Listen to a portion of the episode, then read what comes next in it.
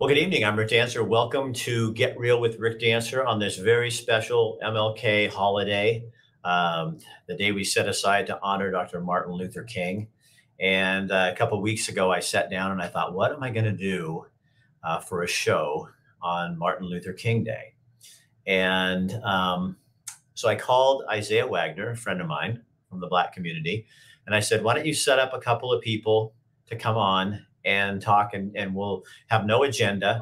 Uh, but I want to know the concerns of uh, Black Oregonians in the year 2022.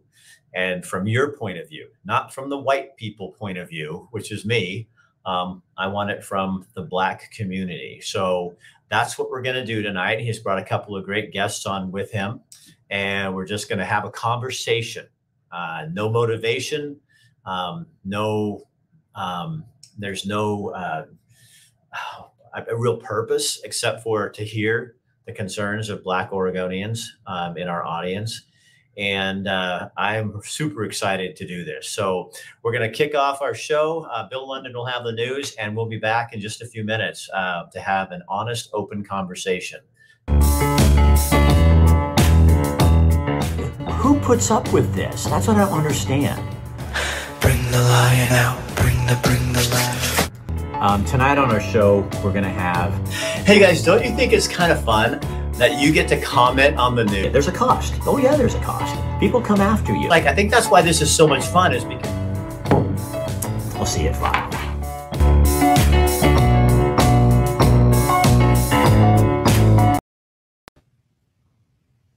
Good evening from the News Radio 1120 and 93.7 FM KPNW studios. I'm Bill London, also co host of the Wake Up Call but you can just call me Gunter. All right, so here's a look at some of the stories we're following. In case you were wondering whether there were any updates on that mass shooting that took place at the Wow Hall on Friday evening, um, at this point, no. Police are still looking for tips in that case. If you have any, maybe you have video footage from security cameras around your home or your business, you are asked to contact the Eugene Police Department. At this point, we can tell you that there are still six people who are listed as hospitalized, one in critical condition. Um, according to witnesses at the time, it was a single assailant in a hoodie who opened fire with a handgun outside of the Wow Hall on Friday night during a rap concert. At this point, no arrests have been made, and the only description the police have is that it was a man in a hoodie. So, if you were wondering, so how is this thing with Governor Kate Brown commuting sentences for offenders and offering clemency and the like, essentially letting people out of prison. Well, we'll give you one example. So there is a convicted Portland serial burglar that's on the loose, and he's accused of crimes after his prison sentence was commuted by Governor Kate Brown. Now, back in the summer of 2019, a Multnomah County judge sentenced then 64 year old Melvin Tillman to six years in prison for not one, not two, not three burglaries, but 10 that were committed over eight months in Portland. And a couple of those burglaries were caught on surveillance camera, including one at a store on Northwest 23rd in Portland. Tillman was seen in those videos smashing the glass front door with a rock, grabbing the cash drawer, and running out. Now, Tillman was granted a release by Governor Brown in June of 2021 as part of her first wave of so called COVID commutations, a move that Brown claimed very seriously would prevent further loss of life. Well, the governor's office now blames the Multnomah County District's attorney's office and said, well, he was made aware when Tillman was being considered for commutation and he had the opportunity to raise concerns about his potential release. Uh, yeah, well, we released him, but you, you should have said something. Brown also, her office, released a further statement that says, our office is still gathering information and doing our due diligence regarding Tillman's latest indictment. Information will be presented to the governor and she'll make a decision in the case whether to revoke his commutation. Okay, well, if she would have done her due diligence in the first place, she would have known that in 2019, Tillman had pleaded guilty to 10 break ins. And before he was sentenced for those 10 burglaries, Tillman had 43 other felony convictions, 33 of them being second degree burglary. Due, due diligence? As a matter of fact, in 2018, Tillman was arrested for a crime spree in northwest Portland and then released four days later. And now the governor is going to do due diligence. You see, the way I look at it is you kind of do the due diligence before you do whatever it is you're going to do. So whatever you do isn't going to be what some people might consider stupid. So in 2021, Oregon's Mordor Portland recorded 90 homicides amid a surge in gun violence, shattering the city's previous high of 66 set more than 30 years ago. The number of homicides in Portland has now surpassed more populous cities like San Francisco and Boston. Twice the number of slayings happened in Portland last year than in Seattle. And killings have been on the rise for the past few years. From 2019 to 2020, Portland had an 83% increase in killings, more than nearly all major cities. At the time, nationally, homicides increased, according to the FBI data, about 30%. Oh, but Portland's leading the way. City police and officials say last year's increase was fueled by gang related incidents, drug deals gone awry, and disputes among people living on the streets. Now, if you think back to May, Portland Mayor Ted Wheeler warned residents that, quote, groups were traveling to the city from Washington and California to engage in and advance gun violence. Wheeler further went on to say groups involved in this violence have issued an order to shoot someone in the next 30 days or be shot for not showing loyalty. Groups. These were gangs. Probably not the active 2030 club. Similar to the 90s, Portland police officials at least openly admit that the city faces a rampant gang problem, and comparatively, police and residents say the boldness of the shooters, their young age, and the amount of shots fired surpass anything they've seen before. Then there's at least 10 homicides involved among transients settling street grievances. Portland's police budget, of course, has struggled to keep up with the violence amid an acute staffing shortage and budget cuts that the city council made to virtue signal to anti-police hate groups. As of November, the police force was 128 officers below its authorized strength, and since August of 2020, 200 officers at least have left the department. In November of last year, Portland was among major cities that added funds to their police department, which members of the city council had spent months demonizing. City council unanimously passed a fall budget bump that included increasing the $230 million police budget by an estimated 5.2 million.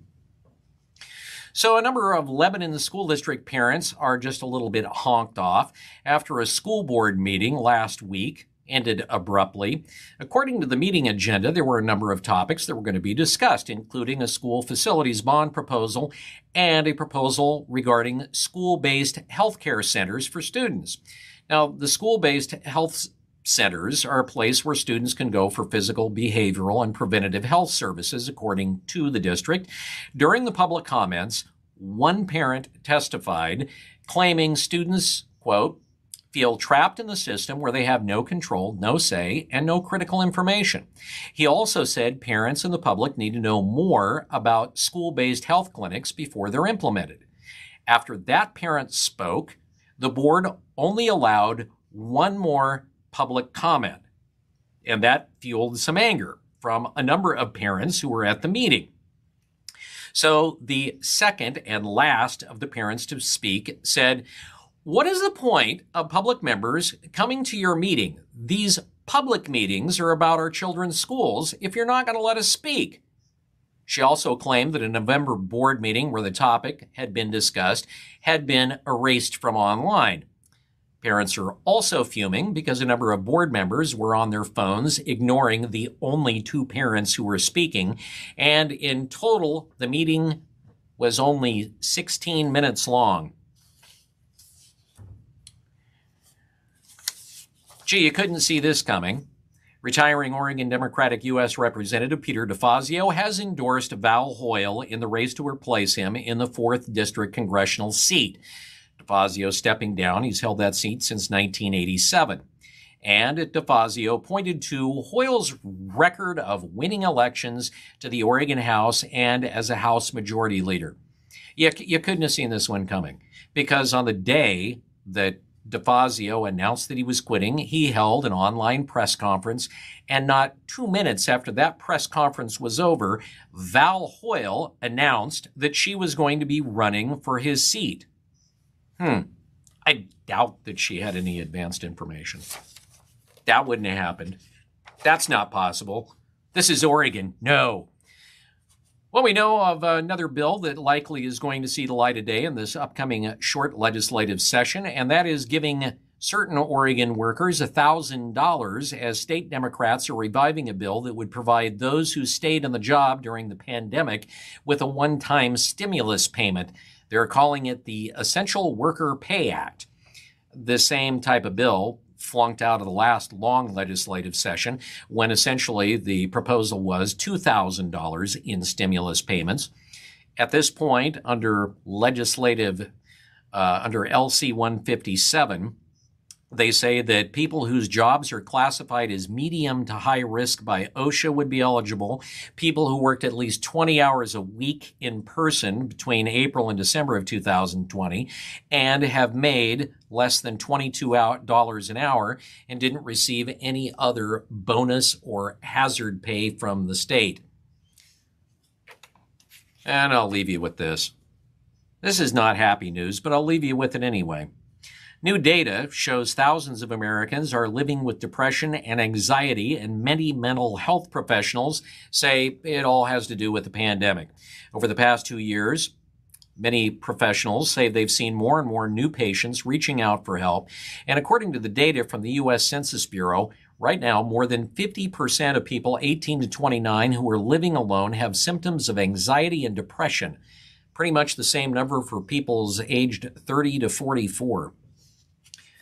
All right, Rick, it is time to get real rolled. So, real roll us, Rick. All right, Bill, thank you for your news and your time and your work and all the information you get for us. We really do appreciate it. Our show tonight is sponsored by Buck Sanitary Service because they do believe in conversation. They don't always agree with everything we talk about, but they also understand that's how Oregon should be. Um, we don't have to just sponsor at people that think exactly like us. And uh, we appreciate that about them. And Chris Dental, Family Dentistry, uh, Dr. Michael Bratlin, another sponsor of our news segment every single night. So tonight we had a great story. I was down in Eugene today. My son is in town because we're leaving and he was saying goodbye, kind of hanging with us. And I'm standing back. Uh, we went to Claim 52 for lunch. And I'm kind of on a street over there. And I looked over off in the distance and here is this beautiful mural of Dr. Martin Luther King painted in the coolest. I have a picture of it and I didn't get it lined up on here, but it's on near the near the Christian church and it's on a big white wall and it's Dr. King looking, you know, just like he did in the 1960s when, when he was shot and killed. But it was a picture of him. And then all the other artwork on it looked like something out of a Marvel comic strip. And I just stood there in awe and I went, I have never seen that before. And here it is, Martin Luther King Day. And I'm standing here and I, I have heard people talking about it, that it was new and, you know, there was up, but it was so profound to see it on this wall. And plus knowing what we had planned for tonight, which is um, the best part of doing my job. I don't know what we have planned, but I called my friend Isaiah Wagner. Hi, Isaiah. How's um, it going, Rick? Oh, man, it's good. And I just said, Isaiah, I want you to do me a favor because um, I'm a white dude.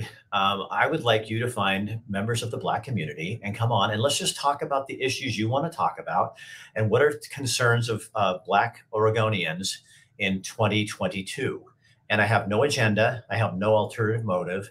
Um, I just want to have a conversation. So he found Shanae Joyce Stringer. Shanae, thank you for being here. Thank you for the invite. Oh, it's my pleasure. And we have Dr. Silky J. Booker, chairman and co founder of OBCC. Um, and he's got the king on his hat. We're ready to go.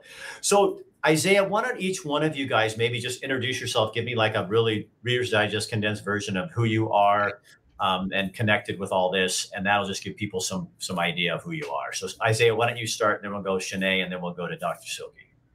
Sure. My name is Isaiah Wagner. Uh, people may remember me from um, my recent activism years with uh, the BLM marches and also um, running a political candidacy against um, Lucy uh, Vinis, our current mayor. And um, that's that's pretty much myself. Well, I'm going to throw something in on your introduction too. The way I connected with you is Isaiah was one of the guys out there uh, during the protest that went awry and, and the people were burning down stuff. And Isaiah was one of the people um, out there going, no, don't do this. Um, it, we want a peaceful protest. We don't, don't be doing this. And that's when we started connecting and having you on the show. And and you know what I love about having you on, Isaiah, and I hope you take this the right way. but I get just as much criticism. Why do you have Isaiah on there? And people say, Isaiah, why are you on Rick Dancer's show? So we are two of the most um, uh, what, what's the word I wanted? We, we, we have fans and we have people who really don't like us. And I love that about you because you're not afraid to go balls to the wall. And um, I always get people on here who are going, Oh my God, Rick, I can't believe it. But the same thing happens for you. So I appreciate our friendship and that we can do this in, in a peaceful way. And I hope that doesn't, I know you're tough enough to take that. I think it's good. Shanae, now tell us, tell folks who you are. So, good evening. Thank you so much for having me here tonight. I am in the education field. I do community engagement and wellness um, for the county. And I am also ed- an education classroom educator and have worked a lot with many Black organizations to put on some cultural events that create that Black space and it's all Black centered um, in my time being here in Oregon. All right. And Dr. Silky, turn on your microphone. I think yours might be off. It looks like there we go. So tell people who you are, my man. Hello, how you doing? I am Dr. Silky J. Booker, uh, philanthropist, chairman, founder of the Oregon Black Chamber of Commerce, also state commissioner, and I am a uh, also a uh, retired um, combat military veteran, disabled military veteran. Well, thank you for your service. We appreciate it. So let's talk. What what's the big issue? When when I said that to you guys and Isaiah called you up, big issue for Black Oregonians right in 20, right now. What's one of the biggest issues that we need to talk about? No, I'll, I'll let anybody start who wants to start. Okay, I will start. Okay, Shanae, you go. Ladies first. You go for it.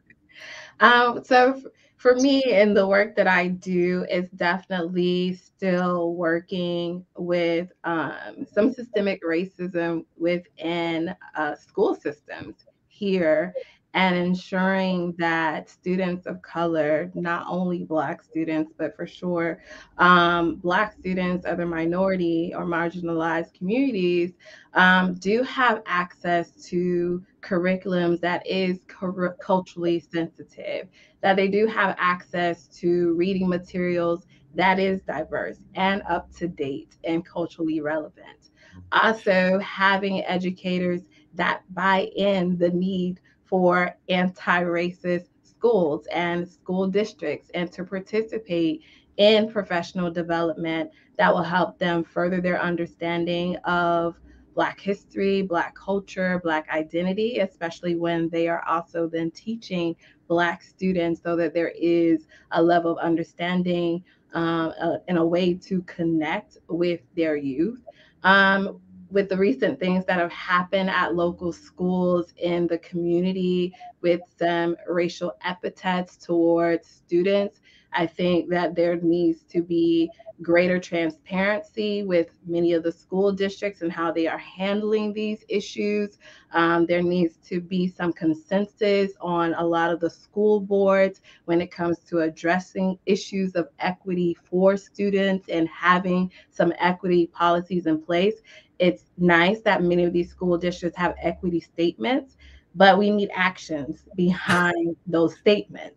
Um, especially when issues of equity, issues of inclusion actually show up when it's time to actually do the work, there seems to be some stalls, some pullback on actually seeing that happen. So I think that for Black students here in Lane County, here in Oregon, that they're not only seen, but they're also heard and that they feel and know that they do belong in the spaces where they receive their education.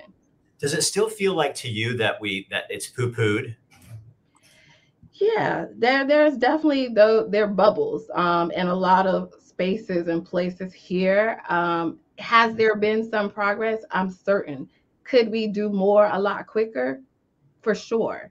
What and, would you do right away, Shanae? What could be done like right away? One thing um, that could that that people could understand. You know what I mean? To to make right. it like you know what I mean, really easy to understand. Right.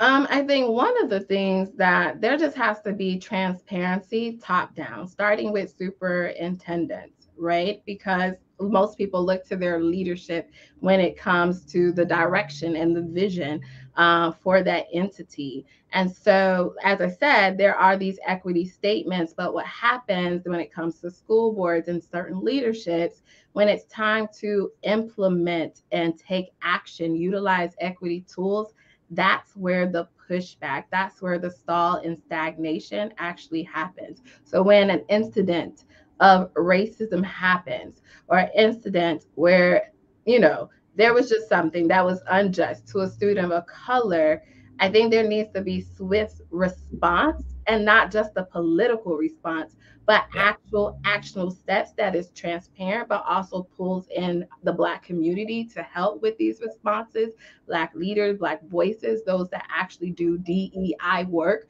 Bring them into those spaces because the truth of the matter, yes, we recognize that Black students, Black teachers are the minority, but as long as there's just one Black student in their care, in their care, receiving education, it merits the need and the right for them to implement such tools and techniques. So, so Booker, do you guys get just as tired as the rest of us? Of, I mean, you get politicized all the time. You know what I mean? Do you feel like? Mm. What What do you mean by? Uh, um, well, it seems like it always has to get political with all this, and it's like you're just looking for things to get done, and it always has to be. Does that make sense? Well, considering, I mean, the system that we find ourselves in was politically created. So, yeah. so you are talking about everything that we do as, as a society is going to be politicized because everything that we're governed by for as rights, rules, regulations is political. Right. So all of us are going to get politicized. So big issue for you. What what would um, and it can be in addition to Shanae. I'm not discounting anybody. I just want to know what's what the biggest thing on your heart is, what you're thinking. Um, I just think that we white people have to get comfortable with talking about whiteness and how it affects everybody. Like the, this country, these principles, the rules, constitution was built on whiteness. And until we get to a space where we can admit that and we stop teaching that the slavery and Jim Crow is the history of black people and not the history of white people, then we're never going to progress in terms of where we need to get and have this honest conversation. Um, I'm glad that we you are inviting us to talk about this, but it also is a bigger issue that's going to be solved on this talk show. It it it takes, and I'm gonna say this: when what happened with, I'm I'm gonna say something. I'm gonna give you an example.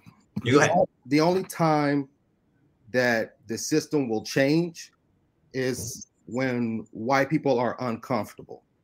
And that has to, like, if you saw what happened with George Floyd, everything that transpired about that is because white people pr- finally saw something that made them uncomfortable. And it's like, this, we got to do something. This is not right. But this has been happening since the establishment of this country.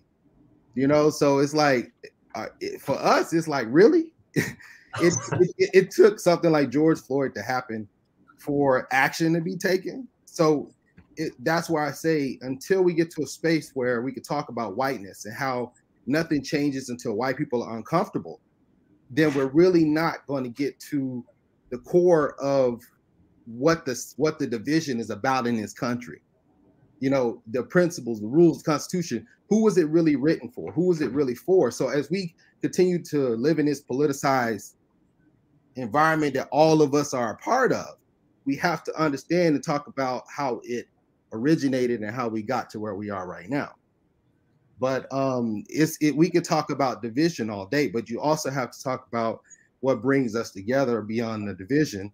Hence, why we are going to be talking today about uh, where we see ourselves moving forward and stuff like that. So I'll answer your questions as we move forward, but just your your first question, we have to get to a, a point where we could just be comfortable talking about the real issues, and we have to talk about accountability and then how that accountability plays a part in making things different and equitable and inclusionary for everybody.